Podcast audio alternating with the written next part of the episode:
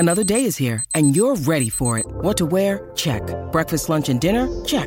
Planning for what's next and how to save for it? That's where Bank of America can help.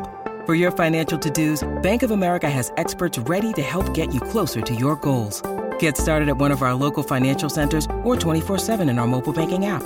Find a location near you at bankofamerica.com slash talk to us. What would you like the power to do? Mobile banking requires downloading the app and is only available for select devices. Message and data rates may apply. Bank of America N A, member F D I C. When you need mealtime inspiration, it's worth shopping Kroger, where you'll find over thirty thousand mouthwatering choices that excite your inner foodie. And no matter what tasty choice you make, you'll enjoy our everyday low prices, plus extra ways to save, like digital coupons worth over six hundred dollars each week. You can also save up to one dollar off per gallon at the pump with fuel points. More savings and more inspiring flavors make shopping Kroger worth it every time. Kroger, fresh for everyone. Fuel restrictions apply. Oh, it's a goal. Who got the assist? Who got the assist?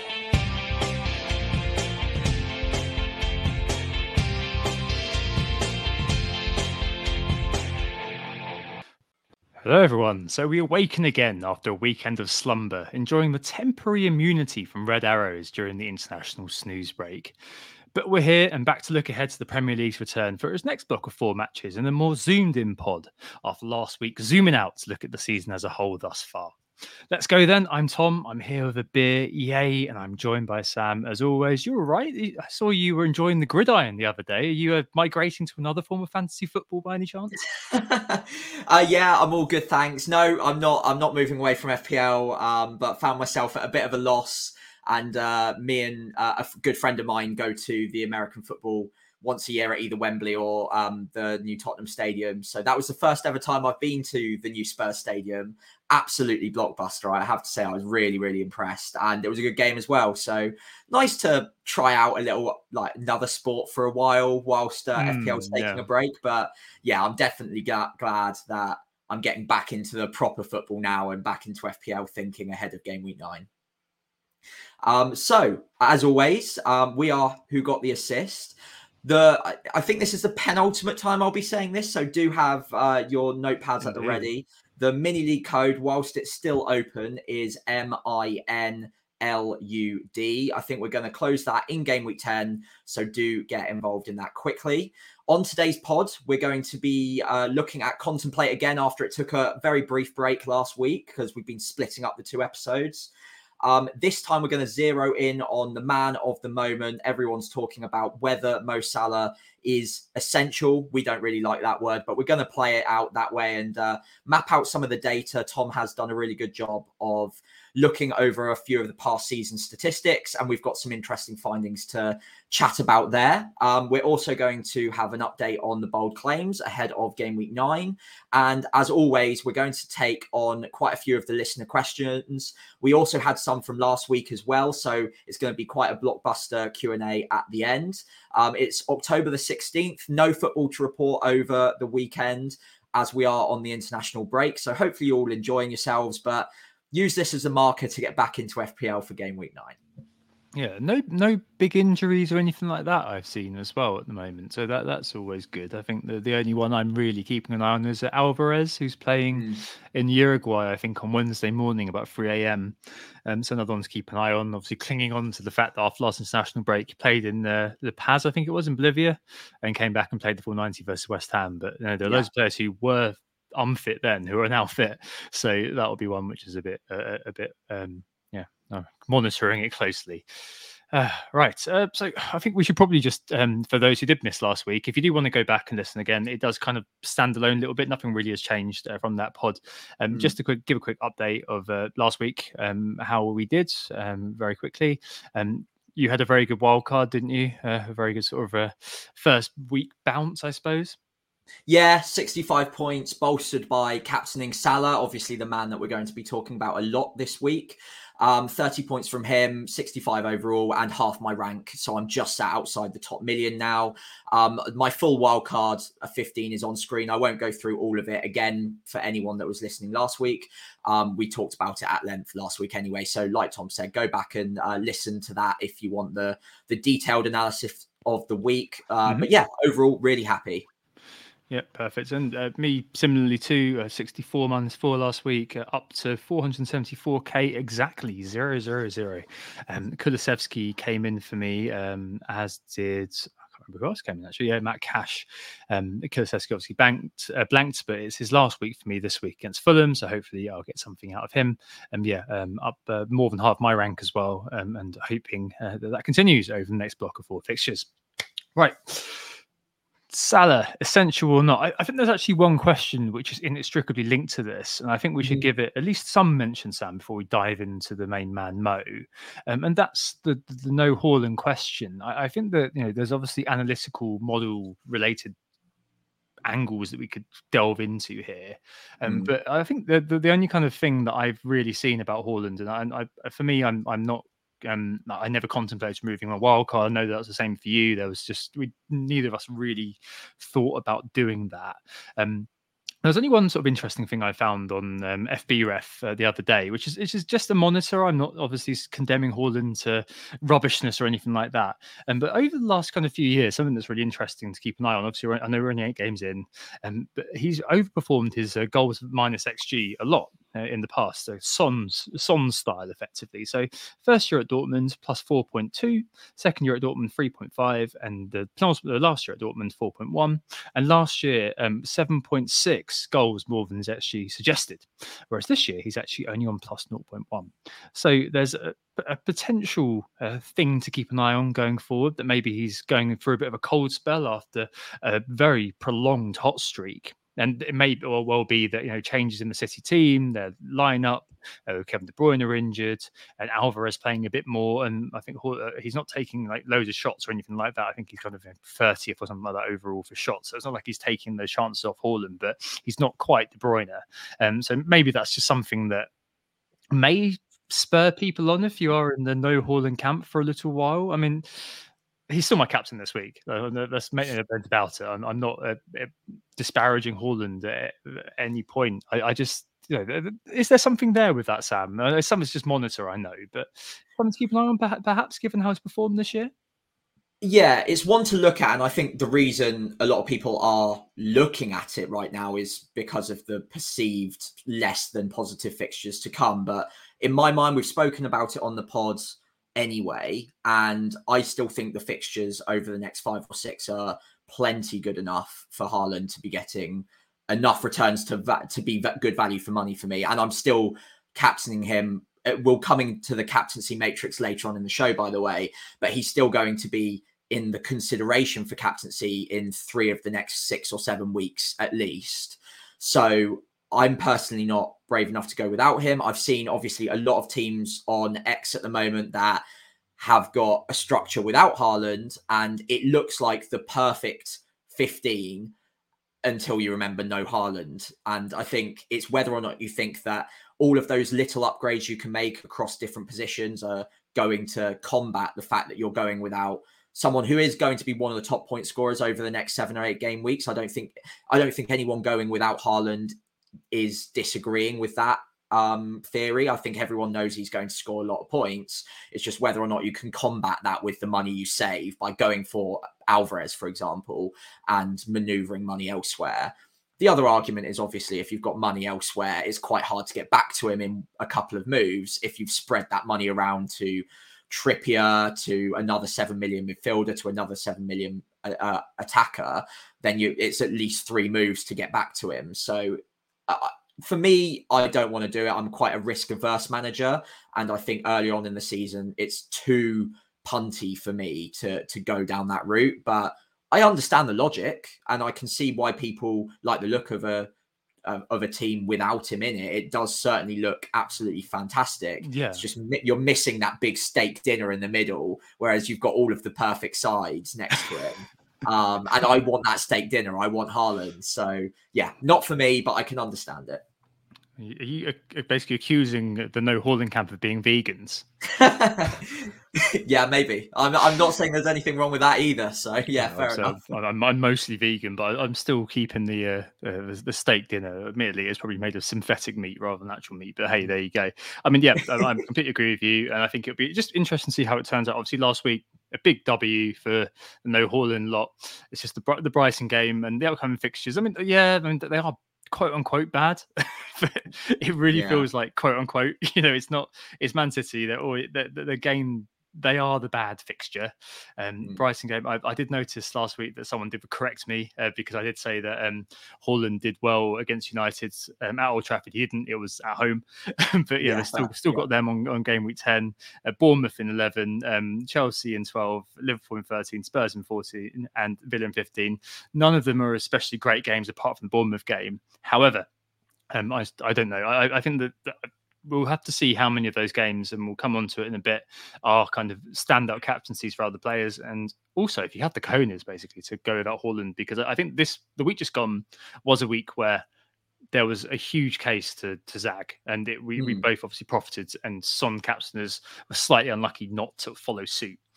If that's going to happen again going forward, I think it's going to be a, a slightly more considered decision, um, slightly at least. Um, but I mean, it, it is definitely one that we'll have to monitor going forward. But yeah, no, j- just to give voice to that, because um, moving on to contemplate this week, is Salah essential? Now, obviously, no is the answer because no player is essential, blah, blah, blah, even though we both kind of first saying that Haaland probably might be to some extent for us. Uh, but no player is essential. You can play F P L however you want.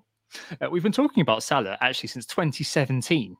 Like, you know, I just a cursory look at um, Salah in the just searching through our, my the, the pod history and pod titles. Uh, pod fourteen of the W C A in twenty seventeen was Can Salah Wait? And all about how Salah's doing. Um, in, uh, pod sixty-five in March twenty nineteen, and um, we were wondering whether you could go without Mo Salah. And in the, uh, another one, I mean, game week, uh, game week, uh, well. Season five, episode eleven, and we were wondering if we should just captain Salah all the way up until AFCON, which happened in the twenty twenty-one twenty twenty-two season, Sam. Uh, so yeah, shock horror, that one. If, you, if you're on YouTube, you can see the table is already in front of you. Mm. Uh, the, the reason we're answering this um, is a question that we got last week, and obviously just kind of a, a read on the, the, the meta, uh, I suppose, at the moment. But Goops asked, with the upcoming fixture swing, is there still a case at all for no Mo? With him, it gets tricky to get to, to, get to others, such as the Arsenal mids, uh, potentially Watkins, Isaac, Darwin, Bryson, et cetera. So can he be covered by others going forward as the fixtures swing? We can break that into two parts. Is there a case? Uh, let's have a look at Salah first, and then kind of, you know, the wider sort of holistic understanding of what Salah basically blocks you from doing overall. And I think there's there's three probable viewpoints here to look through, Sam. It's the own Mo. So we both own Mo. Don't own, it can get too easy. So maybe you've been planning to make this move for this week. And there's don't own and can't get there easily. So that is you need a hit to get there, proper surgery. And there's going to be some who say he's too expensive. I'm not, I'm not touching it, of course. But I think those three are, you know, broadly the three camps. Um, and you know, the fixtures in isolation, just worth mentioning at the moment. Uh, Everton, Nottingham Forest, Luton. So really good next three, uh, Brentford, Man City, and Fulham, Sheffield United and Crystal Palace over the next seven or eight. So really alluring, isn't it, at the moment? And uh, he was a real sort of um, an impetus for you to wildcard, wasn't he? Like, just one of those players that I guess was locked in very early and everything else sort of worked out around him for you. Yeah, absolutely. I think when I built my game week one draft, I knew my wildcard would probably be up my sleeve waiting for when I considered Salah to be at the point where I needed to make a move for him, ideally before other people all flocked to him. And luckily that did kind of all result in the perfect storm last week, where I had a hunch. I really fancied that Brighton game for Salah with Estupiñán out as well. I, I really fancied him for that fixture, and I was confident enough that I thought captaining him would be a better idea than even going with Son, for instance. Now, obviously, Son owners, very, very unlucky. Well, captainers, rather, very unlucky not to get anything from that. So you could argue that that was just a fifty-fifty call. But the reason I wanted to wildcard in the first place was because I was on a one premium setup and I was really spreading the funds around my side to make sure that I was getting every last drip of that value. Whereas if I wanted to get to Salah, I was definitely three moves away from doing it and still feeling like I had a well enough balanced side. So I knew that it would just be a wildcard decision for me. And then it just came down to, when do I want to wildcard? I, I fancy Salah from game week eight. And I think from now moving forwards all the way to game week sixteen or seventeen, I think it's sixteen. Um, he's got a great run of fixtures. So From a meta point of view, from a wildcard structure point of view, he was the first name, well, second name after Haaland on the team sheet. And uh, yeah, there was no way I was going without him on my wildcard. Yep, all the way to AFCON, basically, um, I think is, is kind of yeah. where where we both are you know, with Salah. So first thing uh, to do was to look into the past. So how has he performed previously by game week eight? Um, and is the season indifferent, really? Um, obviously, I know it's small sample size. It's just for fun. And um, I, I also to note that last year, obviously, we're going from game week one to game week nine because we lost the game week uh, in game week six. Mm. Um, so um, a short, really explainer of all this. Um, I did look at kind of Salah in terms of his points, where he was ranking overall by game week eight, the goals he'd scored, his non-pen X G I, and Liverpool's X G as well throughout this period. And also kind of a, I did like a really, really basic fixture rating. I mean, I've got a full-time job. Um, and that was just kind of looking over the first eight fixtures and um, arbitrarily assigning them one, two or three, one for easy, three to hard, three for hard, and seeing kind of how that sort of all translated. I think the key thing to zero in for me on, Sam, is the non-pen X G I and Liverpool's mm-hmm. X G um, over the course of the last five seasons by game week eight. Every single time, uh, Salah's in the top five uh, for non-pen X G I by this point.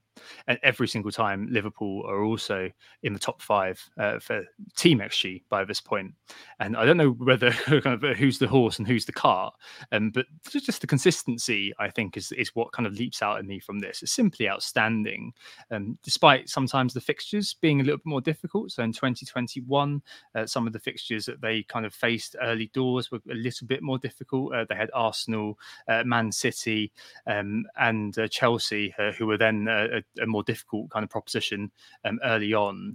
Um, and even then, um, Mo was doing incredibly well. He was uh, top. For, he was uh, kind of fifth for non uh, for non-pen X G I, so that's the lowest rank he's got so far. Uh, but he scores, still had scored the most goals that he'd ever scored over the first eight game weeks. So for me, the picture that emerges, I guess, is that ridiculous consistency, and it kind of makes me feel like he's potentially that sort of you know. the Harry Kane figure of this season, where many will say too expensive, but he is trustworthily consistent. And that in itself may mean that he's worth paying the premium, especially because you, he's the one who's got the durability and seems to just be locked into that Liverpool team. I mean, is that what sort of stood out for you from this, or did you take anything else from it? Yeah, I think the other thing I, I take from this sheet in particular is even even though you mentioned that Liverpool always in the top five for X G, there's only one blip there, and that was last season. All of the others, they're top two. So it's usually them or Man City. And the way Liverpool set up obviously favours Salah for returns anyway. So it's quite easy to bank on that X G to just continue. We'll get over to the next sheet in a second, but it doesn't really drop off. Like th- this guy is still going to get those chances. I think there was a narrative at the start of the season over the first few game weeks that Salah was maybe becoming a bit more of a creator. And I think there's certainly an argument for that, especially with Darwin starting to get increased minutes in the team. But I don't think that really hampers him too badly. I've mentioned before that his bonus Um, is going to start creeping up more quickly when he's one also creating the big chances too. Mm. So he'll have that string to his bow, whereas in the past he probably needed two returns to start getting any significant bonus in matches because he was missing so many big chances because he was on the end of them.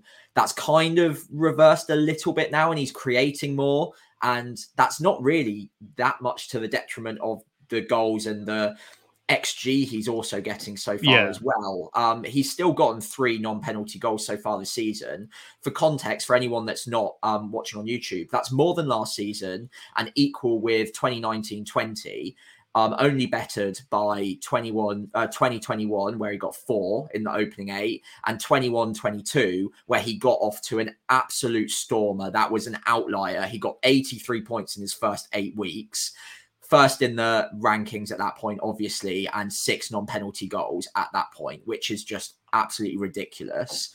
So if we kind of put that one to the side, he's very much in the pack with all of the other seasons that we're kind of seeing those regular returns drip, dripping through for Salah. So I don't think he's falling off in any way when it comes to the goals, and the assists and the uh, chance creation is maybe slightly creeping up. So maybe that's something we want to consider when uh, picking him. I think the only other thing is in the past, he was the main man in mm, F P L. Yeah.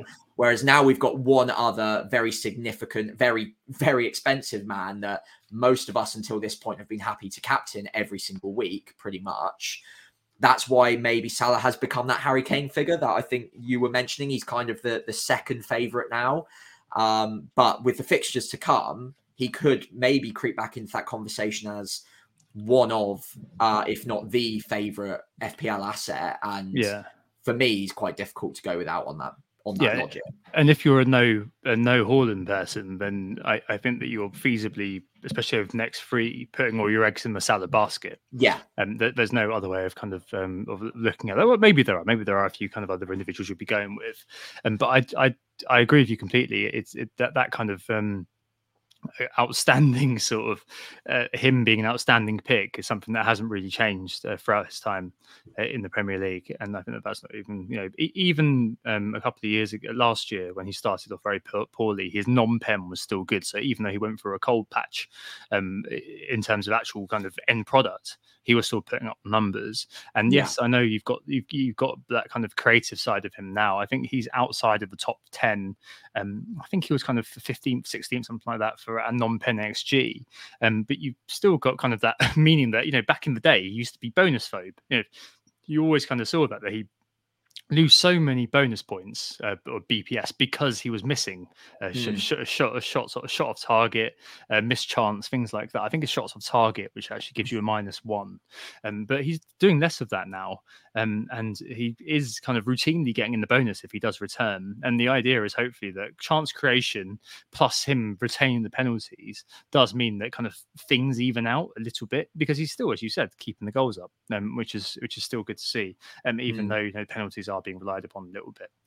So what do we do next? Well, we looked over the next six, um, the next six weeks. So that's nine till fourteen, or ten to fifteen last year um, when we lost uh, lost the game, um, and we did it um, just to kind of avoid the AFCON cutoff. I couldn't quite remember when that was, so I just kind of did it over the six weeks to try to not uh, try to be safe. And uh, really, um, you know, the picture that emerges is one which is, is a bit more different.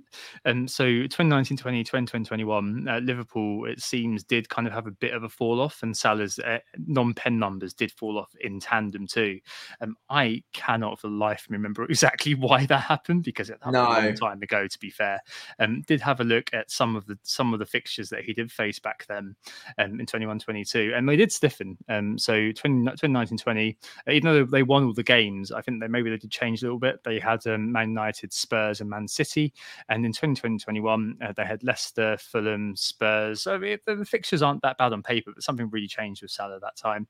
The last couple of seasons, though, uh, regardless of the fact that the fixtures were you know, all right, fairly middling, and um, he did manage to keep it up, and uh, was second for non-pen X G, that is, uh, two years ago, and last year uh, was first by this point too. Um, so I, I think really all this shows is that he's just elite, basically, and he'll yeah. always be a good bet to own. Um, I, regardless um because he still returns, still does stuff, um, and if he's not doing stuff like did back in nineteen, uh, nineteen twenty, twenty twenty, twenty nineteen twenty, then maybe it's a case to kind of not go with it. And I guess if you're no Salah, that's what you're you're aiming for. But I mentioned twenty twenty, twenty-one when his um, non-pen X G I wasn't really anywhere. I think it was thirty-fifth overall. He was still top for points scored because he was having a hot streak, you know mm. and, and that's kind of something that's again worth mentioning. Yeah, absolutely. And I think it is really interesting to see that drop off in twenty nineteen, twenty twenty. I, I think if my memory serves me right, was that around the same sort of time that Sadio Mane went on a really mad streak, and maybe it kind of switched for a little bit and Mane became the it thing for a few weeks. I think that might have been the season of, it was either the season before or that season where the triple captaincy chip got used on, on Mane in the second half. Yeah. So I think there was logic behind that, that he'd been on a bit of a hot streak at some point. I'll have to double check that. But yeah, last two seasons are probably the more reliable data points that we go off of at this point. And the non-penalty X G I second and first from now on, it basically just means that we can rely on this guy. He's going to keep scoring points as long as he doesn't get injured. And he never seems to. Um, he'll get ninety minutes. He's on penalties. It, fundamentally, he's just a, he's a great asset to have. Cool. So I think that's really the extent of this. I don't think it's worth diving into it any further, really. Um, and I don't think it's um, you know something that's worth kind of mention, uh, kind of uh, beating around the bush on too far. Uh, simply, elite asset. You know what you're getting. You're paying a bit more for him, and um, but you are kind of getting this continuation of a near guarantee of points every week. That slow drip of consistency, as well as that nature of explosiveness too. Um, but to draw the Harry Kane kind of um, comparison a little bit, so far this season, with all of the changes that you mentioned, Sam, in terms of how he's playing with the players that he's playing with, we haven't um, perhaps seen the massive explosion until last week of a, of a haul above ten points. Is that going to continue? Well, we're hoping so.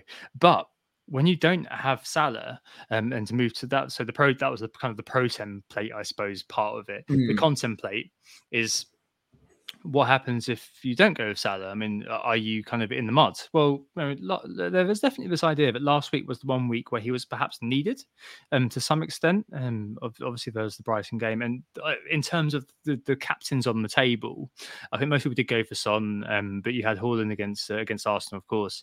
Um, but this, this Salah versus Brighton, that was kind of the real sort of, I guess, attack point that a few of us did take. And he did score a pen, to be fair. And there may be people who may think, you know, he's too expensive. Why own if I don't captain? As Goop says, um, it said in the original question, you can end up in a situation where you have no Mo, but you have Saka and Watkins, who also have great runs from ten. And there's loads of potential captaincy covers too. I mean, there's loads of people out there, Sam, aren't there, who you feasibly can't fit in mm. if you have Salah. And I think that's, uh, if you watch on YouTube, this table sort of shows it.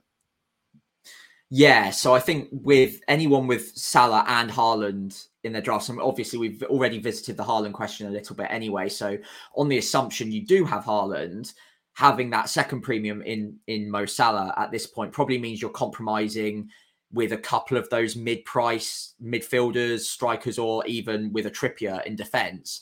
You can only have a combination of them. You can't have them all. Whereas if you go without Salah, you can probably get all of the other ones, but you're sacrificing Salah. So what we've got here in front of us is a matrix of all of the fixtures for some of those most, uh, I guess, captainable picks over the next few. And then obviously included within that are some of the eight million mids and strikers as well. So from left to right, we've got Salah, Haaland, Watkins, uh, Arsenal assets just generally, Son and Maddison, so the Spurs fixtures, and Man United as well, which are a late inclusion to this, but they do have very good fixtures. And I think maybe we're forgetting about them a little bit at the moment because they've not been at it, but they do still have Bruno and Rashford, who on their day can be fantastic captaincy picks if they get going. So I think it's worth noting, and certainly people on wildcards around about now or Uh, game week ten as well will be considering those assets too. So I think it's important to include them.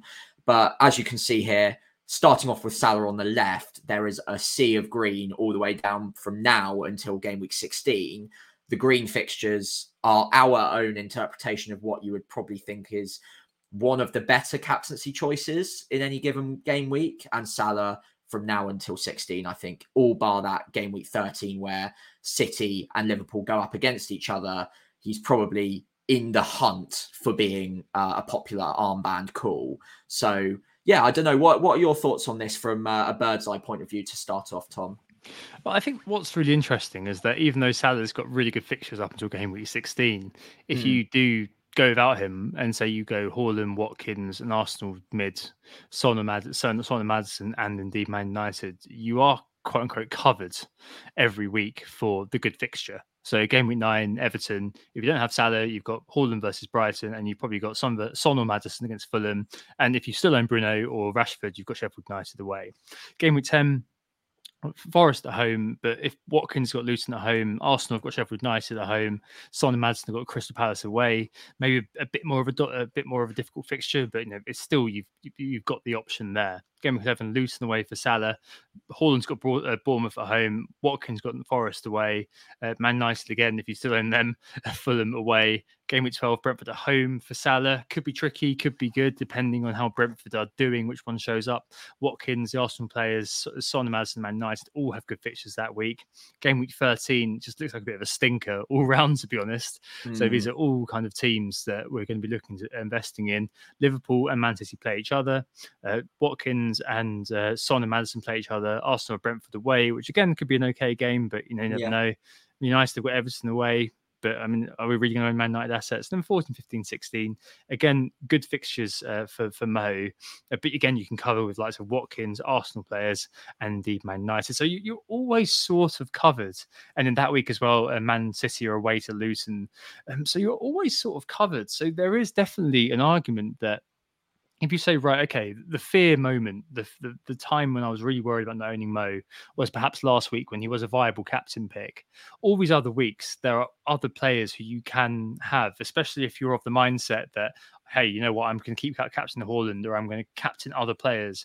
Like the fixtures on paper look good enough that if I didn't own Salah and I was kind of trying to um, absent myself from the FOMO, I look at this as a matrix of um, fixtures and think, actually, I think I'm probably going to be able to cover myself and basically let have that flexibility, perhaps, to move players in and out as well to kind of enhance that cover. That's kind of where I would be. I mean, I, I still prefer owning Salah for this and missing out on one of the others. We'll come on to that in a second. Um, but I mean, that's kind of my take, I think, that, you know, you can't have them all. And uh, notably, Salah at his price means that you definitely can't have probably two of these, I'd say. Is that about right? Yeah, I think if you've got Salah, you're probably sacrificing two of these. And the one that isn't on this sheet that a lot will be sacrificing is Kieran Trippier, for instance. And even though he's not a cap- maybe not a captainable option, it, he's still got some pretty decent fixtures at times in this period. So going without him is also a debate to be had. In my team personally, I've got Salah, Haaland, Watkins, but no Arsenal at the moment. So I'll have to trade one of my Spurs players for Saka or Martinelli next week, you'd think.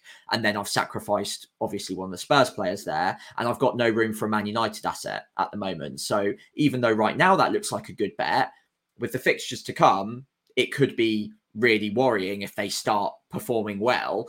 I've got very little room for manoeuvre there to get across to them. And at all times, I will be sacrificing at least two from this sheet and plus Trippier mm. as well. So that is a danger. That is a worry. Yeah, but I think I think looking at each week in isolation, whilst there are other options in most in every week, even for captaincy, Salah, I would say, is the the standout captaincy, definitely in fourteen and fifteen. So I would say he's a better captaincy option than the Arsenal assets at home to Wolves when he's at home to Fulham, and Watkins away at Bournemouth off of penalties. I think it's a great player to have that week, but I don't know about captaincy over a home fixture against Fulham for Liverpool. I think that's probably there. And then fifteen as well, Sheffield United away. Arsenal have got Luton, but at At Luton is going to be probably a low block game. And if Saka's not on penalties or he's sharing them around, I'd prefer mm. the security of Salah on penalties. So uh, those are just two examples. In, uh, in other weeks, it's probably a little bit tighter for captaincy and he's in the hunt, but not necessarily the standout option. But I think it's just that consistency of good fixtures all the way through that you expect him to average eight or nine points a week from now until game week sixteen, even if you're not captaining him. The, the sacrifices that you make, I don't know if having them in mm. instead of Salah is going to make up that difference. Um, so yeah, yeah. It's, a, it's a tough one. I can see the argument for going without him, but I think he's going to be my captain, or at least in the hunt, often enough that I think it's probably still worth it for me. I, I think for me, I, I'm still fairly sure I'll be probably leaving on Haaland. Um, uh, we'll have to see how it goes. But the, the thing with Salah that I really like, and again, it applies to the whole sort of Kane comparator, is that idea of it being a high floor, owning him. Mm. So Kane last year and uh, in seasons past has always ticked over. You always got kind of a goal. You got more likely a goal. But in latter days, when he became sort of the ten and also the nine, um, you also got that chance of an assist every week. So yes, it was very expensive, but you paid for that consistency. You paid for the fact that every week you had sort of, you could count on five, six, seven points from that individual player. Um, and you know, maybe his explosiveness is um, going to be slightly blunted by the fact that you know, you've got the likes of Darwin that, that needs to be fit into the team. So things kind of slightly change, but you're still going to have that little drip feed that comes through it week after week after week. Um, especially, you know, we were saying a little while ago, we were talking about trust, weren't we, on the pod, and kind of wondering um, what players do we trust and how do we trust them? And we've got that pedigree of Salah. We know that he's kind of, he can be explosive. We saw that kind of last week, uh, obviously supplemented by a penalty. Um, but we've got that, and we've got that sort of consistency in what he offers in terms of returns. And that doesn't quite track with the new guard in terms of the likes of uh, Son, Son and Maddison, uh, Watkins, very... Um, Uh, very consistent, um, I think, so far this season. Has he been kind of classically con- uh, consistent? Well, sort of. Um, and good fixtures coming for him. The question then becomes, is there a kind of a price value heuristic thing there? Do you look at Watkins and think, oh, he's eight million, I'm not sure I'm going to captain him. Um, and I, I don't know, with Mo, I think it's um, one of those where you're paying for that sort of every week, just that tacit reassurance that, yeah, I'm going to get kind of six, seven points from this guy, and there's a near guarantee I'm going to get there. And that's quite difficult to put a price on, especially this year where a lot of us have struggled and a lot of us have found that it's difficult to kind of grasp the nettle when it comes to how F P L has gone. I mean, you mentioned kind of, you know, Trippier uh, earlier on. So uh, I think one kind of drawback of owning Salah, um, I can just kind of relate to my situation, because I've got Salah, Haaland, Son and Trippier, as I mentioned on why I was wildcarding all those weeks ago, all those weeks ago, two weeks ago, you know what I mean? um, um, but that means that I've only really got one spot, Sam, for an eight million-ish player.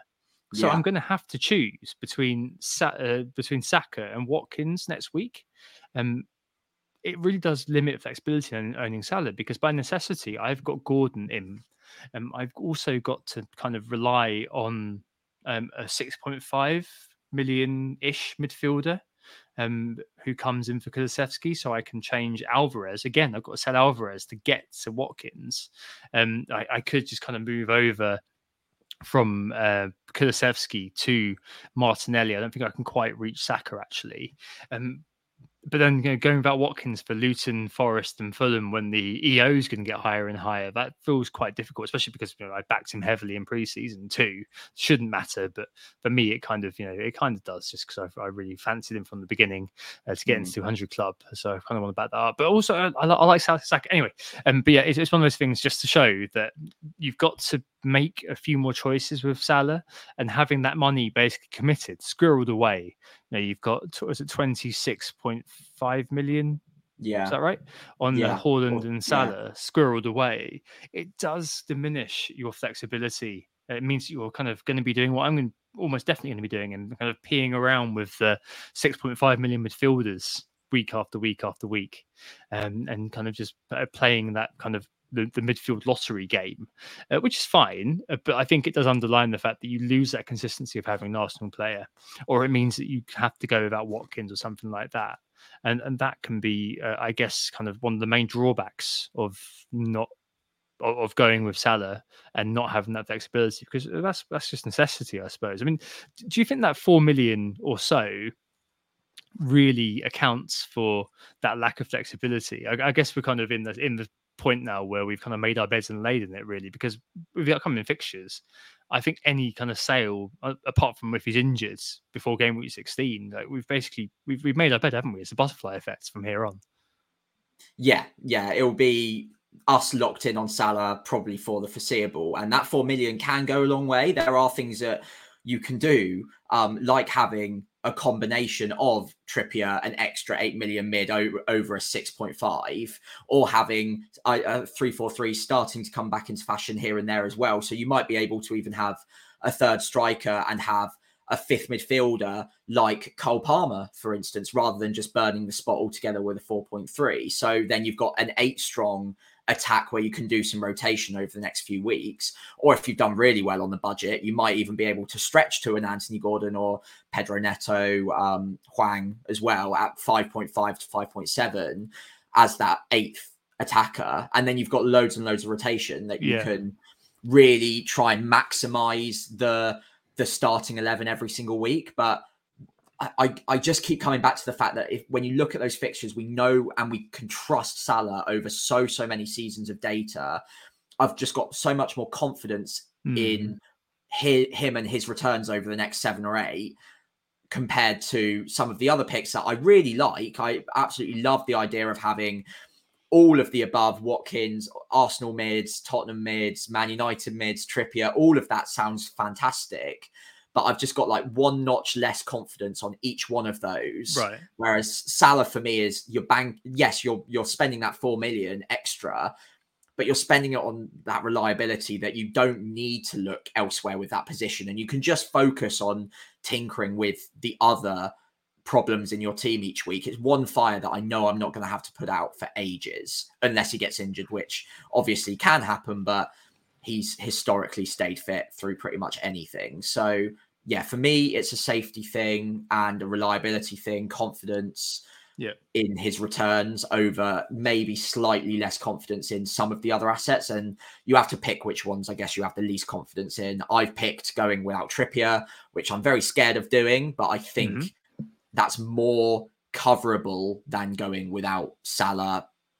And and potentially moving other players elsewhere as well, obviously. Yeah. Um, but yeah, time will tell. There is going to be a strategy that pays off over the next eight or nine weeks. But I think the one that I've got the most confidence in is going with Mo Salah, because I know, like you say, that floor is high and I'm going to captain him in certain weeks anyway. Yeah, and if, if we employ that sort of attack the block thing we spoke about um, a couple of, uh, before the last international break, um, Everton, Nottingham Forest, Luton away, and then Brentford at home. Like none of those games, uh, Brentford would have not for long ago given me pause for thought, but mm. those four games, um, I, I find it very difficult at the moment to think that I'd kind of assent to the FOMO, basically. And I suppose paradoxically, this is kind of the case that maybe the No Haaland brigade would have made as well. Because if you say, all right, I'm going to own Salah, Watkins, the Arsenal players, Son and Maddison, and the United player for all of these games, take out Haaland.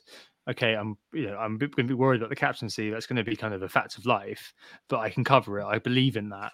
Then. You know, again, that sort of makes a lot of sense to do. And I think that that's why kind of these sorts of um, exercises, I suppose, looking forward for the players who are talismanic or the players who you are kind of counting on to being the main source of port, the main source of points generation in your team is always something that's really important to do. But, you know, I, I completely agree with you, Sam, there. Uh, the final question, I suppose, is, is kind of something that um, is, um, I know a few people won't like it, but sod it. Effective ownership uh, for Salah.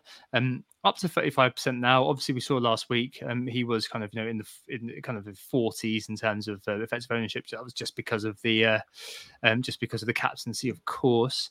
Um, we've now got um, a situation where his price is is looking like it might rise uh, again.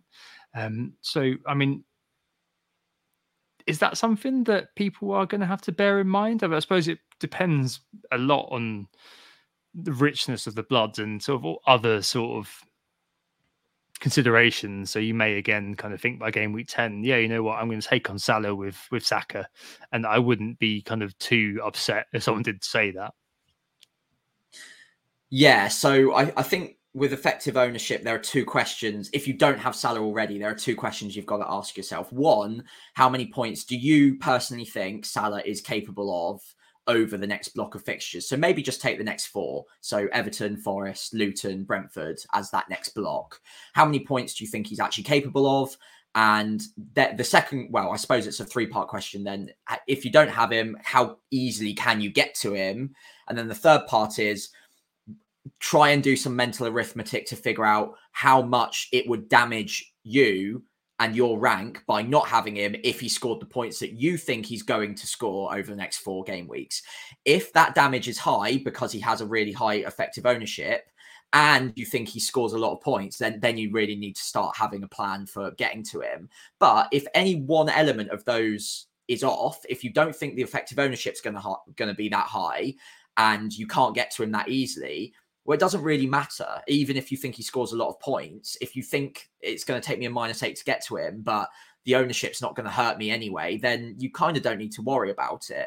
I think the problem with Salah in this instance is his ownership is going to climb. I think with the captaincy armband on him for a few of these game weeks, he's probably going to reach eighty, ninety, if not one hundred percent E O, um, which means all of his points are going to hurt you um, every single time you go without him. So then it then it becomes a decision of how many points do you think he's going to get and how easily can you get to him. If you can get to him fairly easily, or if you've got a wild card in your back pocket and that's the the way to get to him, I think if you think he does score a lot of points, and personally I do, mm. then I would want him in my team very sharpish, because I'd start getting very scared of the, that effective ownership, knowing that I have a very large amount of confidence in the amount of points he's going to score.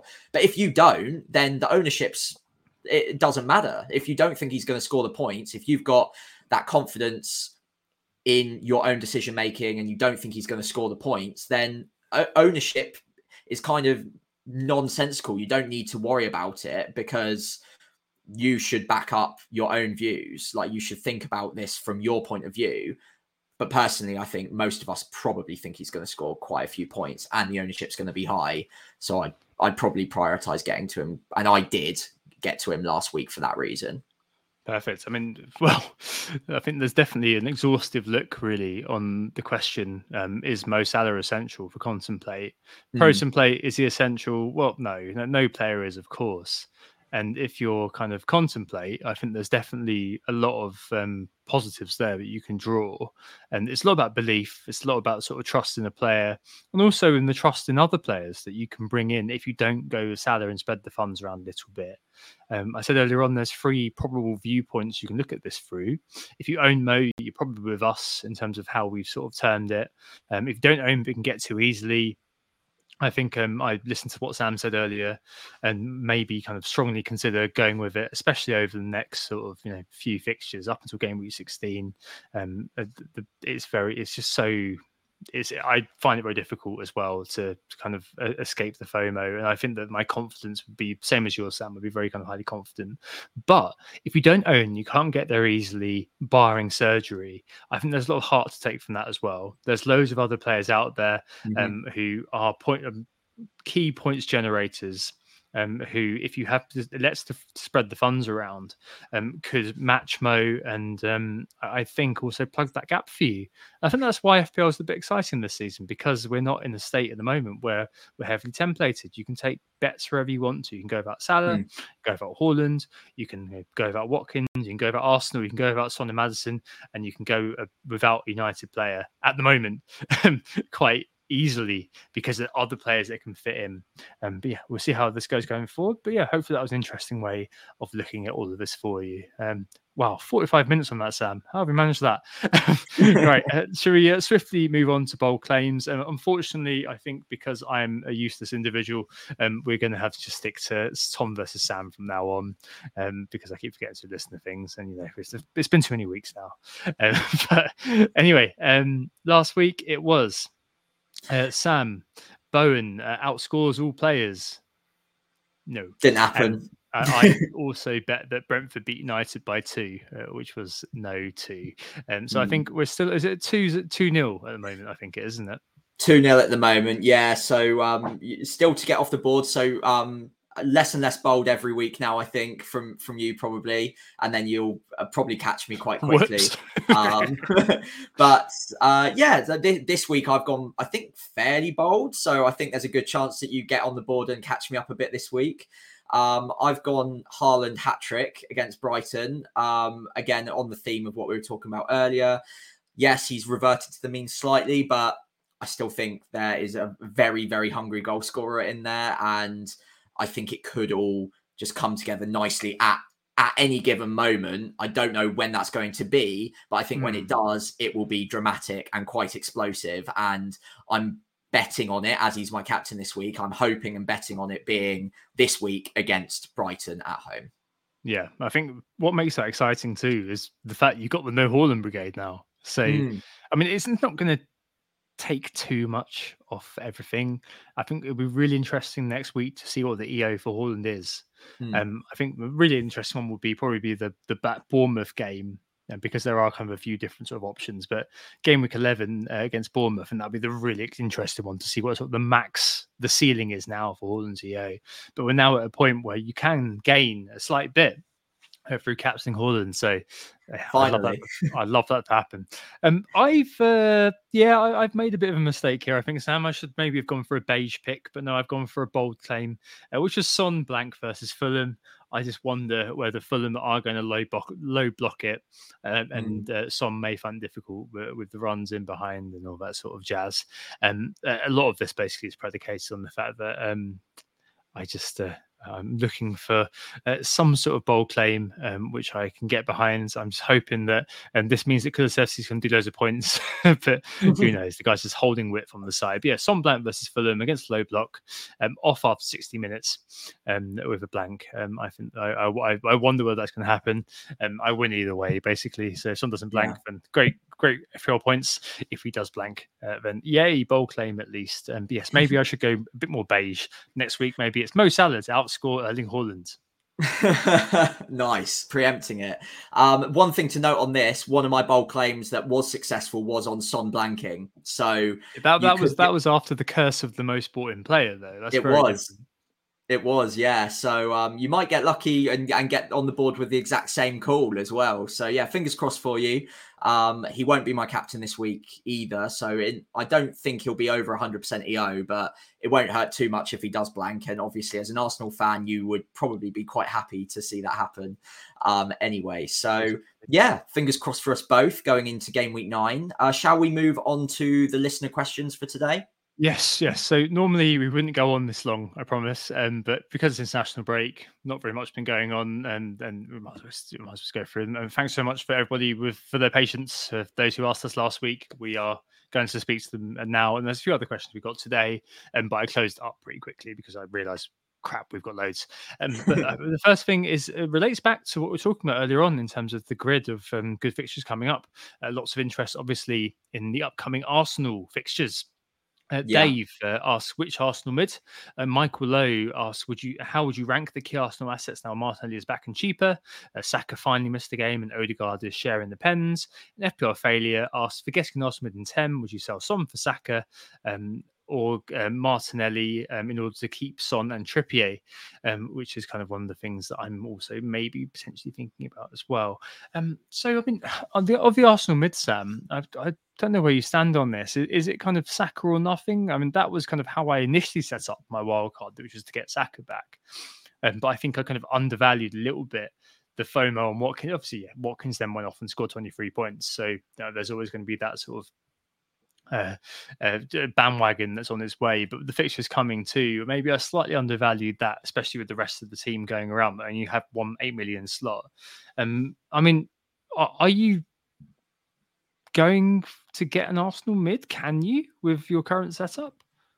Uh, I can. So I, I've I've specifically left a slot for an Arsenal mid in game week ten um, with zero point seven in the bank to even hop across from Maddison to Saka if I wanted to. That was the original plan anyway.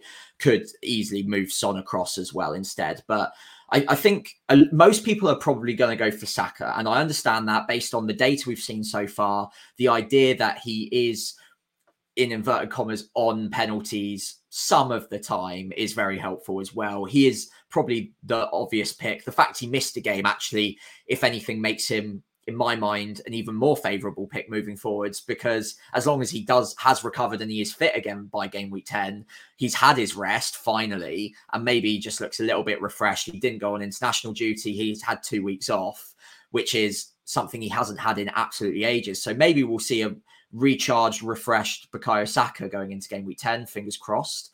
Um, but I do think it's closer than than what the actual influx of transfers will probably suggest. I think Martinelli is going to be a very strong pick for nearly a million less. Um, the data hasn't been great for him so far this season, but it is important to note that a lot of that data, if not all of that data, came without Jesus in the side, and he performs a lot better with Jesus in the side. Um, Trossard looks like he might be struggling with an injury now as well. You might be able to confirm that um, for me in a second. But um, if so, then Martinelli is probably a lock down that left wing. So I think he's he's an explosive asset I'd very much be interested in. And then Ødegaard is also taking a lot of shots at the moment. It looks like he's trying to get away as many shots as possible in and around the box. And a lot of the fixtures to come, I would suggest that he'll be making those late runs and getting some shots on the cutback as well. So even though he's around the same price as Saka, there's probably an argument to be made that you could go for an Ødegaard.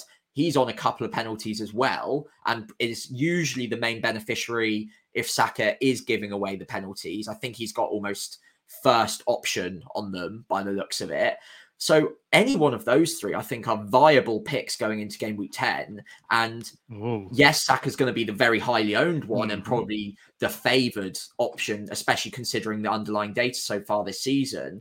But definitely don't just disregard the other ones. And you might be mm. able to steal a march on others if you do brave it with one of those other two and they hit a little bit of a hot streak, because I can't really see too much that would suggest that they couldn't go on that hot streak ahead of Saka.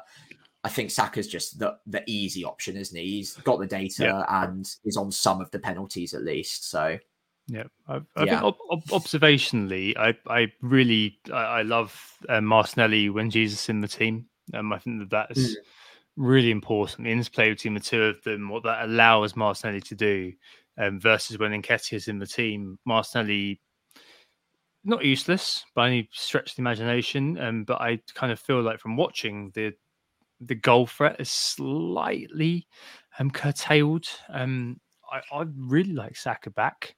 Um, that was kind of the main thing. Um, I do think that Watkins is going to be a concern for me. Um, so it might mean that I leave the Arsenal defender, no, sorry, the Arsenal midfielder.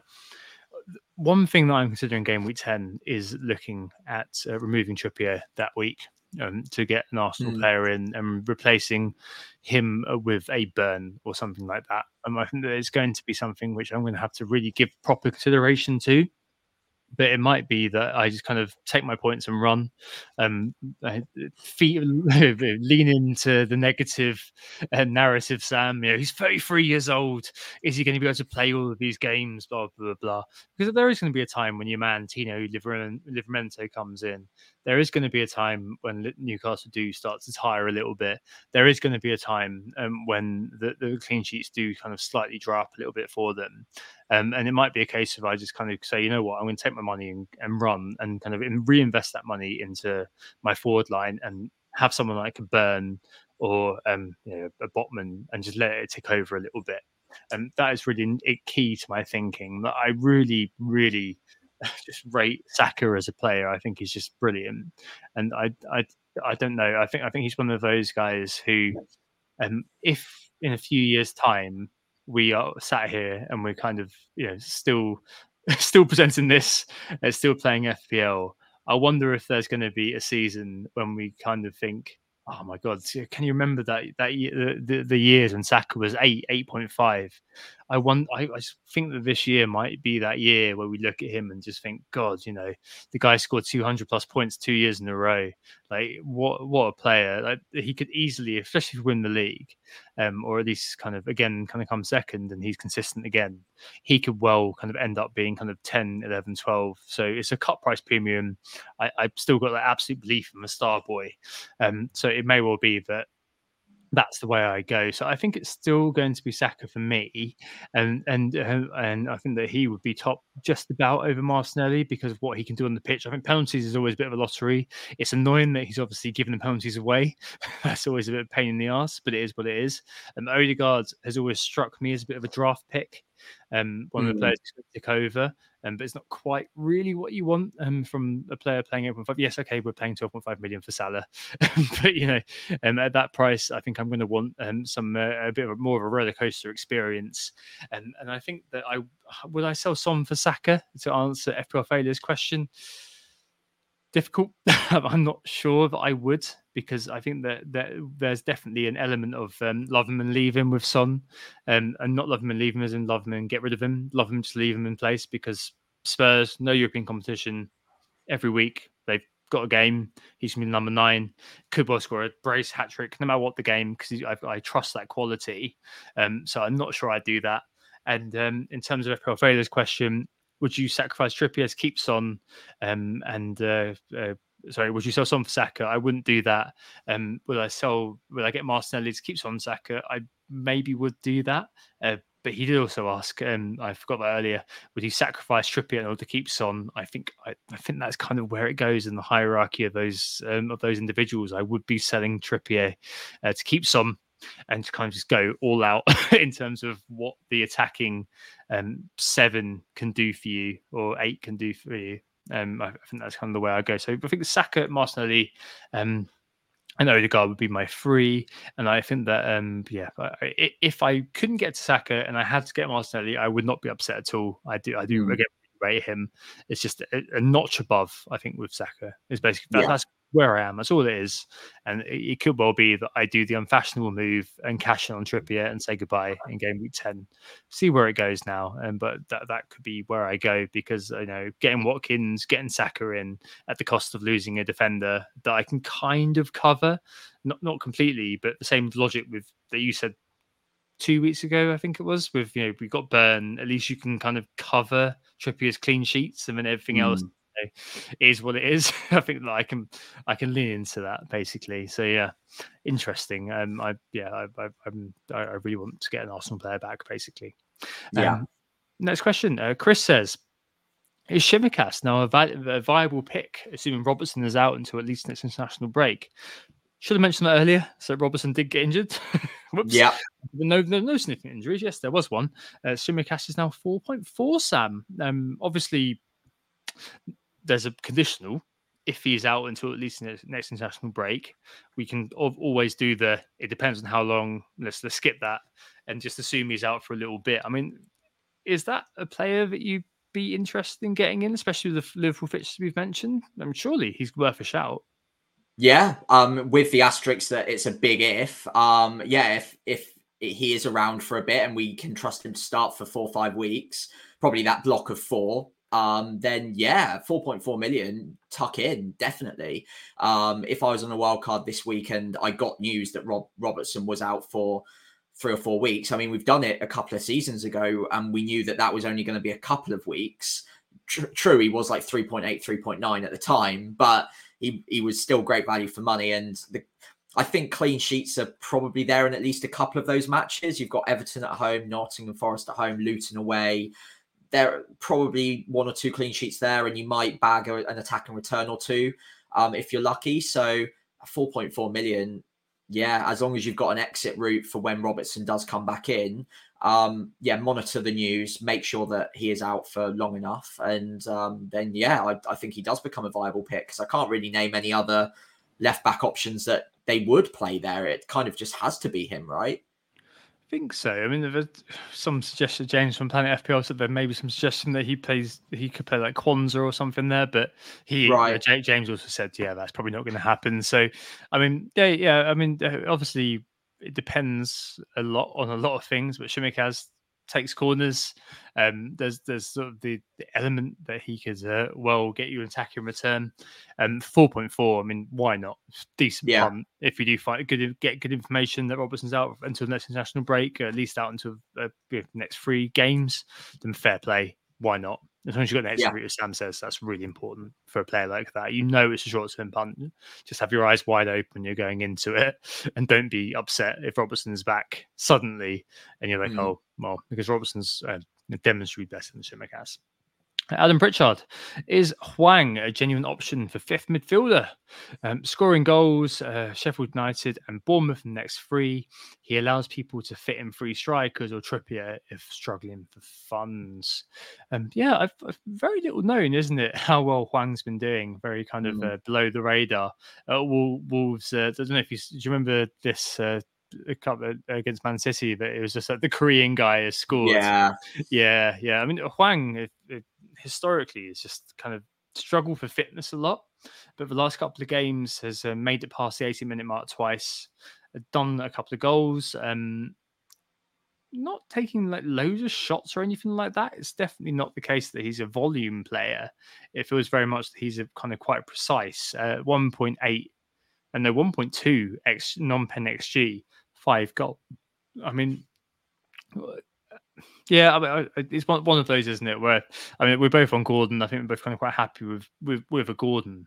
Um, but if you need you need a little bit of extra money, then then kind of why not? Um, I kind of I watched Neto play um, the last couple of weeks, uh, the Man City game and the Villa game. And it's a player that you kind of look at it and you just think, wow, you know, th- this guy is going to really explode soon. Uh, obviously, he is assisting Hwang, but both of those games, I was thinking, well, especially the Villa game, I was thinking, wow, you know, he could walk away with a twelve-pointer very easily. And mm. um, so there's something about Neto that I really like. Um, hopefully he doesn't end up at Arsenal. I'm sure he'll end up at Chelsea. Um, but the fixtures are, are all right for Wolves, actually. So Bournemouth, Newcastle, which is obviously difficult. Uh, Sheffield United, Spurs, not a bad attacking fixture. And Fulham after game week thirteen. I mean, there's got to be something there, isn't there, with Hwang? Yeah, I, I think there is something there. It's a it's a bit of a punt for me. It it, feel, it feels like the hot streak's gonna end soon. You you quoted the X G um, and the fact he's got five goals from what was it one point two X G. Um, he's on a hot streak. He's he's clearly finishing well at the moment, but I think we see one or two of these every season where as soon as we start flocking towards a player like this, they just revert back to the mean a little bit, and maybe it's a one goal in every five games kind of player all of a sudden. Um, but yeah, I mean, he, he's cheap and he and he's starting games now. The the second problem with him historically has been that we couldn't rely on him to start. Now he's doing that, and if he can stay fit, then he definitely becomes an option. And Wolves are creating more chances than they have done historically. And with the fixtures, yeah, I, I, I can't fault it as a as a bit of a, a fifth midfielder punt, um, especially when you look at the other options around. I don't think any of them are heads and shoulders a, ahead of him, but I, I do prefer one or two of them fractionally. I prefer Neto. I prefer Gordon. Yeah, I might weirdly even kind of prefer Decore as well, which is a bit of a, a bold one. Not, not, but the not data now is the very good. Not now with the fixtures, Sam. Yeah, well, fair enough. I don't know if they're that bad. I don't know if they're that bad. I, I wouldn't mind looking at Decore, only one percent owned, but I, I, I take the point. zero point four seven X G um, per ninety at the moment mm. for Decore, just saying, um, which by the sounds of it is much higher than Hwang. But yeah, yeah. I mean, Hwang, is he five point four? So yeah, yeah, definitely an option. Um, I personally went with Gordon because I think it's more sustainable and in a better team. But if you back Wolves to continue for the next four or five games when they've got nice fixtures, then yeah, I, I don't see it as a bad pick whatsoever. Yeah, it's one of those where you can, you, you can be quite free and easy with those sort of picks, like knowing that, especially the yeah. rest of your team, especially this year, is full of players that you're looking to kind of keep for a little while. Um, then sure, you know, if you fancy it, go for it. Basically, if you fancy him to do that, do a Danny Ings and just keep converting, despite the fact that his X G is fairly low, then sure, why not? No, you know, it, it is, is what it is. It's just, I, you know, I agree with you, Sam, that maybe a Neto, maybe a Gordon is probably one that you've got a slight bit of longevity about. But if you are, just play him in numbers. Why not? Yeah. Um, next one, uh, Mark says, and Sam, you mentioned this earlier, actually, um, you always said that three five two was a formation this year. You said that in the early uh, podcasts, um, but I'm seeing a lot of Alvarez, Watkins, Haaland these days. So it's three four three back. What do you think about this, Sam? Um, I don't think it ever really properly left. Like, there are always teams out there with a three four three. I, I think it's just the the ratios that that kind of ebb and flow throughout the season. Um, I personally still prefer the three five two because I think there are just so many midfield options that I'm going to want to swap in and out over a season. Um, and I just think with with the strikers, they, I just don't need that many slots. I don't I don't need as many as I would need the midfielders. So I personally prefer three five two, but there are certainly three strikers you could go for and and pay and it'll pay dividends. At the moment, obviously, it's that triple that you mentioned of Alvarez, Haaland and Watkins, but that could easily, one of them could become Darwin. One of them could become a budget striker, perhaps even uh, Evan Ferguson, for instance, at some point in the season could become a nailed Brighton attacker. And then all of a sudden three four three is properly back. But I think at the moment I'm seeing maybe like seventy-five percent on the three five two and maybe twenty-five percent on three four three. I think the only other thing to mention is, at the moment, a lot of drafts are either Watkins or Alvarez rather than them both. And I think the reason for that is possibly because if you're sticking with Haaland anyway, you might not want to double up on Man City up front with Alvarez as well, looking at the fact that Aston Villa's fixtures to come are very, very positive. Yes, Man City, I'm sure, will score plenty of goals, but with Aston Villa's, Watkins is talismanic. So it becomes an either or. And there are, as we mentioned earlier on in the pod, there are just so many midfield options around that seven, eight million mark or going up to nine million that you want in your side. I'd prefer to have five slots in midfield to make that happen. But with that being said, I don't think three four three ever really went away. It's still definitely a viable option. And there are drafts out there that I really like the look of with three four three. So I would absolutely not put off anyone from doing that. Um, but for me personally, I, I just slightly favour that five in midfield at the moment. Yeah, I, I'm exactly the same. It comes down to that sort of, um, maybe we can get a bit worky here, but the idea of liquidity for me, because it's a higher cost to remove a forward because you're likely to want to move that forward on. So Alvarez, Watkins, Haaland, if one of them, you want to move them. I don't quite see the substitute in the market at the moment, which means that I want to move one of them to another forward. For me at the moment, I want to be buying a midfielder for that forward. So it gets more difficult. It's not efficient because you're basically going to be spending a transfer, buying a cheaper, potentially non-starting forward to make your four point five million, whatever it is, midfielder into a playing midfielder versus in the three five two, you've got five midfielders and you kind of, it's more kind of interchangeable parts. We were like, okay, I don't really fancy um, you know, Gordon anymore. I'm going to move on to Neto because his fixtures are great. Um, but if I had a, to move a forward on to do that, then it means I've got an extra transfer to make. And I don't think there's a, the depth in the forward sort of roster, as you were saying, kind of, Sam, versus mm. the depth there is in the midfield roster. And um, so it, it kind of comes down to down to that, I suppose, that in three four three, I feel like a lot of the time this year, you're basically setting yourself up for, I don't know. We don't know. We don't know. It may well be that, you know, the forwards do come through and you'll find that the likes of Dominic Calvert-Lewin stepping up, like in days of old, uh, Isak being like really kind of a must-own if uh, Wilson's out, uh, Darwin mm. making case for himself alongside Haaland and Watkins, uh, Solanke even. Um, but I, I still see, and we spoke about it earlier on in kind of the matrix of good fixtures, that the midfielders are always there with good fixtures, uh, with that sort of sense of kind of pedigree, long-term trust. Um, so yeah, it comes down to liquidity. And I think that is all about kind of the fact that I'm, I want to make efficient transfers. And this year, it looks like the three five two is the wave towards that efficiency. So yeah. Mm. Um, uh, next question, uh, Seeking Duzan um, says, taking on Death Star's question from last week, is Sterling still a big jerk? This is obviously after loads of people had sold him last week uh, for Son, maybe. Sold him for, for Salah, maybe you're thinking he's less of a big jerk. Um, mm-hmm. But hey, I mean, it's one of those, isn't it, where um, I can understand where if you kind of held a player for quite a while and there's been the impetus to just kind of get rid, then you might be like, oh, for God's sake, he's finally come through. Um, I mean, I, th- I think Sterling, Sam, is one of those players that you you got to just leave him really just to tick along, especially with this Chelsea. And I just don't know, it, it can't be much of a surprise. I, I, I, I really am not kind of having a go at people who did sell him because I'd have done exactly the same thing. And you did you did exactly this as well. So I'm not having a go at you either. Um, obviously on wildcard. But it's not really much of a surprise, perhaps, that he he's flourished against uh, t- the two newly promoted teams. Yeah, I mean, as you said to me on the day when I was uh, trying to uh, just taking the piss a little bit, you were like, "Well, you know, it was always, it could have always happened. I knew it." So I mean, yeah, you're, you're not gonna. Is he still a big jerk, basically? Yeah, I mean, he's definitely a, a flat track bully, isn't he? By the looks of it, and I, on a wild card last week, I. the way I was trying to uh, word it to you, maybe I was at like, a gin distillery that day. So maybe not that well, maybe after a few gins, I wasn't quite getting my point across very well. Um, but yeah, so ba- basically what I was saying is on a, on a wild card, because it wasn't a free transfer or a, like a transfer I was doing, it felt like more of a forced move. I needed to get rid of Sterling on a wild card because he only had one good fixture left of his run.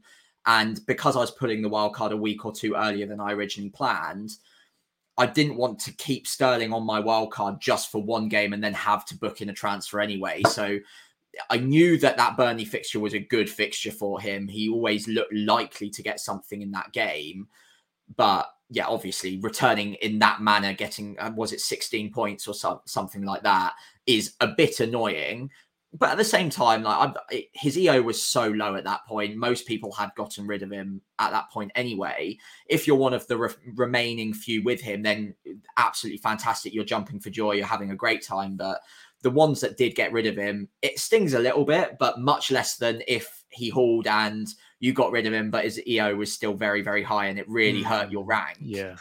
I think for me, with the fixtures to come, there's no way I'd want him until game week sixteen now anyway. So I'll iron back up around then when the fixtures are good for a patch again and see where the land lies then. But for the time being, it's annoying, but at the end of the day, like um, like Seeking uh, Dusan said, it's the fact he's just a jerk, isn't he? So we'll just have to live with it.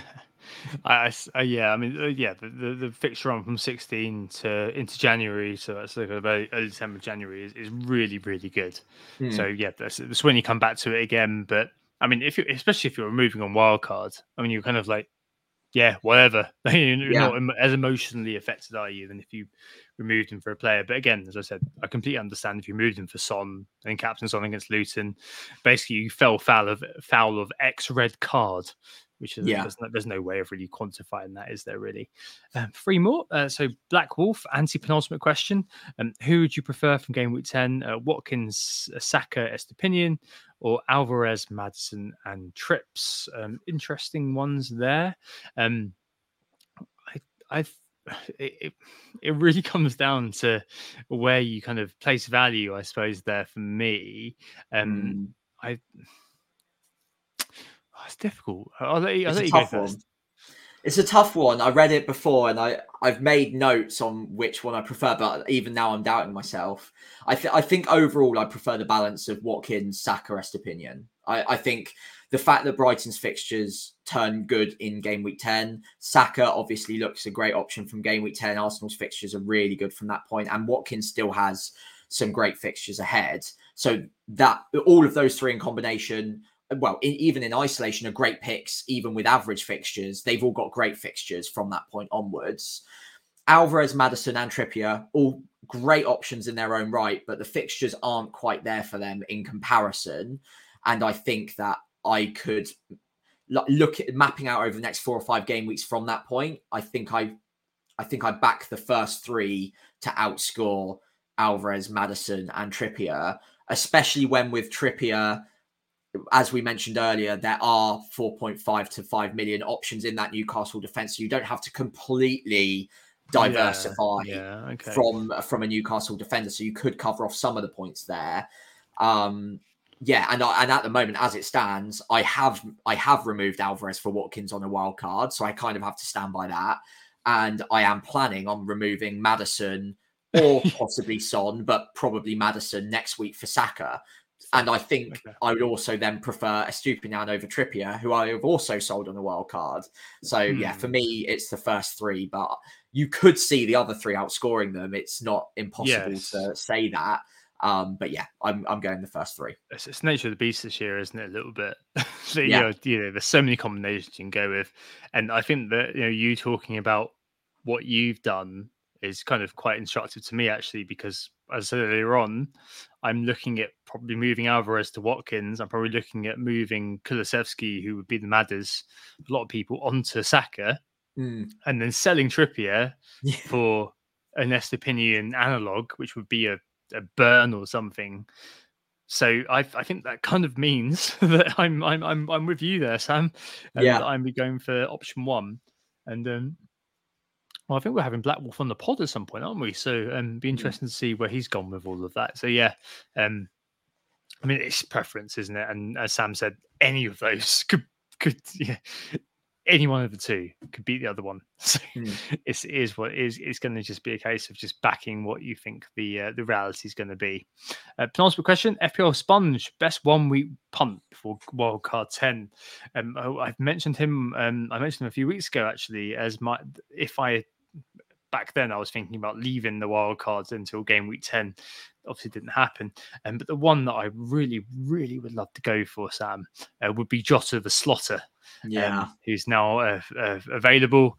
Um, there's al- always the kind of South American players, Liverpool, and there's question marks over those guys. Everton at home, um, the early game as well, so that it further embellishes me to think uh, in my thoughts that, you know, what maybe um, you'd be seeing the likes of Diaz, likes of Darwin, maybe given um, a, a bit of a benching.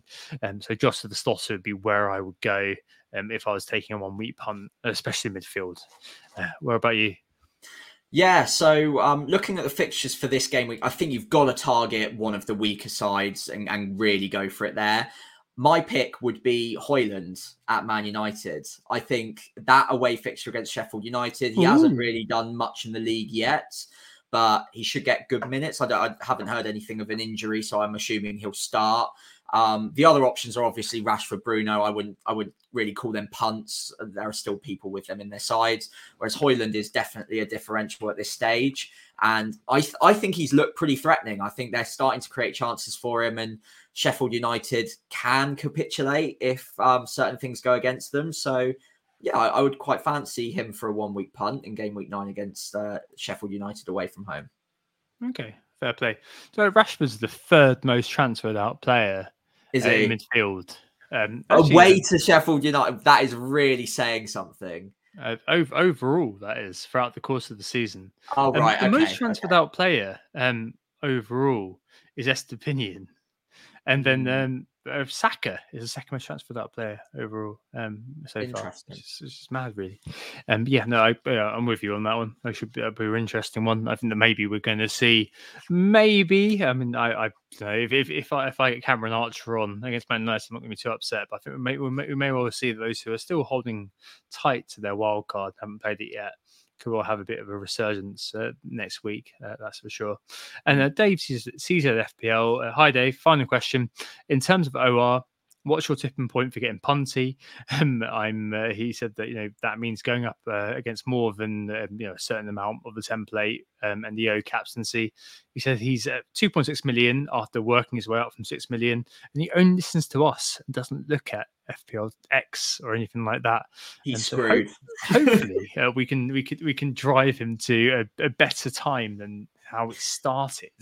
but, um, I mean, um. I don't know. I mean, if you, if you, I mean, you were at um, two point X million yeah. last week. Mm-hmm. I'm assuming this excludes wildcard. Um, if you were still there and you played your wildcards earlier on and you were kind of at two point something million, would you have played it differently? Uh, it's uh, it's hard to say in hindsight, to be fair, but I, I'm quite an advocate for breaking the season into two halves, and I at this point I wouldn't be considering just going punty for the sake of it, honestly. He, even at two point six million, I mean, he he said it himself, he's gone back, he's come back from six million. We're only on game week nine, like he's come back from six million, he's at two point six now.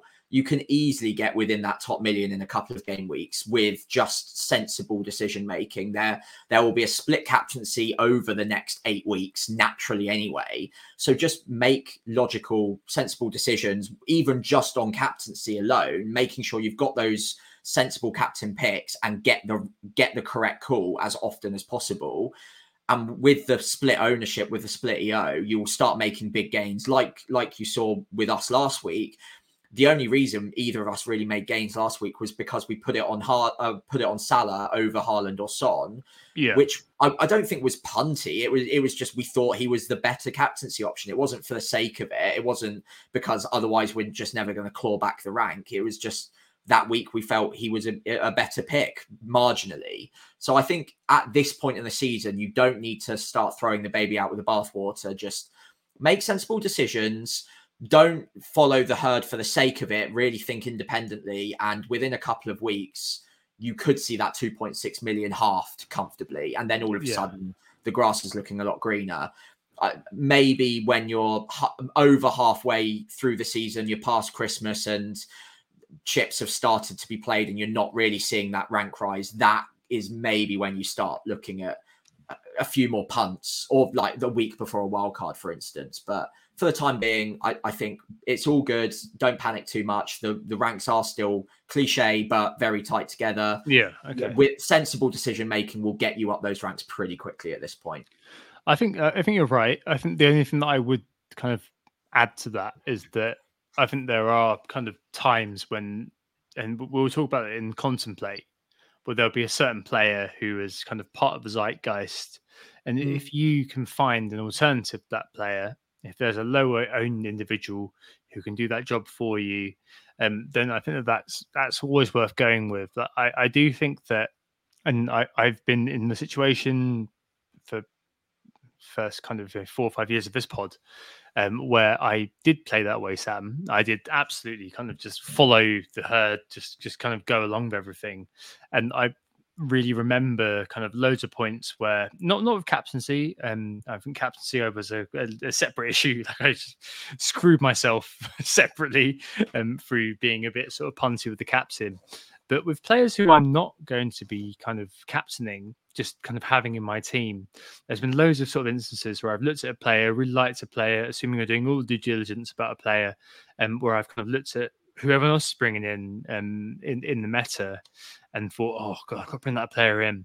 And actually, I'd had a different thought about a different player that I thought was going to do well. And that player's done well. And that actually annoyed me a lot more than the mm. times when I've, um, you know, Um, just gone with gone with the herd, and it's not gone especially well. Or uh, I, I've taken less delight, I suppose, in the times where I've gone with the herd and, and that player's done well, versus when I haven't gone with the herd, and that's been great. And it's all about kind of what we've spoken about a few times in the past on this pod this year about kind of finding those moments when you attack it. I mean, Sam mentioned Salah a minute ago, um, with, you know, a player who's kind of running out of steam. So if you say, you know, going forward, if you think that Son, for example, is running out of steam, you think, you know, loads of people have this player in their team, but I can go over to Asaka, or, you know, mention the Man United being very good. I can go over to a Bruno Fernandes. Um, it's taking those sort of bold moves and thinking, you know what, I'm not going to captain this player. The E O is not going to be too bad. Like, it could hurt me a little bit, but if I own a nine percent E O player versus, you know, still owning a sixty-seven percent E O player does nothing every week, then there's going to be some gains there. So yes, play sensibly, but also kind of take on your battles strategically. So there's going to be one or two kind of opportunities every week, I think, with individual oh, yeah. players, depending how you're going. Um, I think that'd be the way I go there. Um, yes, uh, I think captaincy is always going to be one of those, especially over the next few weeks with uh, no Haaland brigade in, uh, involved now. Um, so the unity is not going to be quite there with Haaland. And you've got other players who can feasibly be captained every week. Um, and I think that, you know, at two point six million, um, there's always going to be a way that you can get on really quickly. And that the green arrow is not going to be tiny. It's going to be huge if it goes well for you. And, you know, just lean into the variance, as it were, um, because you're not going to fall too far back, assuming you're an engaged manager, but you can really, really jump forward. It doesn't take very much at all. Mm. Right. Okay. We're in. We're in. Transfers and captains, Samuel. Uh, oh, that's me. It's um, you first, so yes, yeah. Yeah. Um, so I, I, I feel like it's a rolling week. Uh, for you, it's a rolling week, that's for sure, because you're a wild cardy. Um, yeah. For me, it's probably a rolling week, assuming there's no injuries. Um, I, I'm very glad, as I've mentioned a few times on this pod, to kick the can down the road for one more week, because I need to make a choice, potentially, between Watkins and Arsenal mid, or I need to decide to sell Trippier for a hit. Um, I can do Kulusevski to an Arsenal mid in one, so I can do Kulusevski to um, Martinelli, um, is what I should say there. Uh, whereas Watkins would need me to sell Alvarez um, and bring in the cheap enabler in six point five or below if I was going to, um, you know, not take the hit um, and kind of give up on Arsenal. Um, so all of these questions I think can be delegated to future Tom. That's worry about that now. Obviously, I've had a look at it, um, but it's it's more kind of one to think about for me. Um, I'll be very, I'm I'm okay with it being as it is. Um, obviously, I've got some worries about Alvarez, uh, but I don't really want to be making a move this week to sell Alvarez for, because I, I I can't buy um, Watkins in one fell swoop. Obviously, I, I I almost definitely would have already done that. Um, so it's going to be a compound move to get rid of Alvarez to if to buy Watkins. I obviously can't buy then Archer to to Watkins. So um, one of those where if Alvarez does kind of get benched, then I will take my chances, I think, at the moment. Like if Awoniyi was fit, then maybe I'd kind of have more interest in making a move, but I can't really see it. Like a Hoyland one-week punt is a great idea on paper, but then that leaves me taking a bigger hit the week after So it's yeah. one of those where I kind of look at it and just think, you know what? No, I'm not playing a one week game. I'm playing like a long term season game. And so leave it. If at the end of the day, if Archer comes in or I think it's Kabore, I've got a second bench. Fine, whatever. Um, and Haaland's going to be captain for me this week against Brighton. Um, and I think that I'm pretty happy with that. So yeah, roll, roll, roll. I don't think there's anything else to really say for me. And I'm sure it's the same for you. Yeah, exactly. Roll, move on. Um, no, I'm absolutely fine with my team at the moment. Um, I do have Watkins in situ at the moment. There's only a couple of differences between our, our sides. Um, I want two free transfers next week to move to an Arsenal mid, possibly a defender as well. Um, whether that's Brighton or Arsenal, I'm not sure yet. Um, but yeah, definitely want two free transfers um, in game week ten. Uh, lots of home fixtures this week as well. Like on paper, this looks great, which means it's a guaranteed red arrow and down back to two million again. Um, so f- fingers crossed I can avoid that. Um, but yeah, really happy with my side. Haaland captain, Salah vice. Um, there are arguments to captain Salah against Everton, but I think with the early kickoff, um, Liverpool usually struggle a little bit with the early kickoff after an international break, I think I've seen. So Um, yeah, I, I, I back Haaland, and obviously in my bold claims, I'm hoping he gets a hat trick. So I might as well uh, back that up with captaining him as well. Um, but yeah, roll for me as well. Yeah, it's it's not so much about the early kickoff for me. I'm not bothered by that. Like if I've got a captain my player really. in the early kickoff, yeah, exactly. I'm same same as you. Like I'm not bothered. Yeah, but I, I still think that that um, like Brighton, great team, but I think they will give up chances. I mean, I, I think it's definitely in the realms of the realms of possibility that Brighton beat City. And De Zerbi's yeah. legend continues. Um, but it's one of those where I look at it and just think, well, they're giving up loads of chances this year. Um, so I'm I'm not going to be sat here thinking, you know what, I'm going to go against that. I, I mean, fair play. I mean, if you're in the no Haaland brigade, I think it probably is the week to, uh, you know, ca- captain Salah again. Um, and Brighton aren't, you know, they're not, you know, they're doing all right in terms of um, X G against. Um, they're doing all right, actually. Um, probably they're around the same level as Luton. Um, but hey, um, yeah, I, I think for us, it's got to be Haaland, doesn't it? Right. Well, there we go. Yeah. I think um, if there's one more, um, if there's a big injury in international break, and I've got to basically, we've got to redo this pod. They sort Salah gets injured. For Egypt, then wow, okay, it's all over. We need to just redo a pod again later on this week, but hopefully that's all. That's it now. Yeah, absolutely. So uh, yeah, thank you everyone so much for listening once again. We were Who Got the Assist. As always, you can find us on X at W G T A underscore F P L or at F P L Pricey for myself. And on Instagram or Threads at W G T A dot F P L. And again, I'm just F P L Pricey on there as well. If you enjoyed the pod, if you could follow us on those social channels, give the pod a five-star rating if you're listening on Spotify, iTunes, wherever you do listen to it. Or of course, if you're tuning in on YouTube and enjoying all the stats we put up today, then it would be really appreciated if you could leave a like, subscribe to the channel, and then obviously you don't miss out on any future content either. So all of these things do really help get the pod out there as well. We really do appreciate the support. So thank you very much in advance. Yeah, thank you. And thanks, Sam. Uh, looking forward to football being back, refreshed and ready for my progress to be halted um, by uh, everything else going wrong for me. We'll be joined next week by F P L Fran uh, for our first guest slot of the season. We're looking forward to that. Um, we hope you enjoyed the pods. We hope it's you think about Salah and in general the return of F P L. And we'll speak to you next week. Oh, it's a goal. Who got the assist? Who got the assist?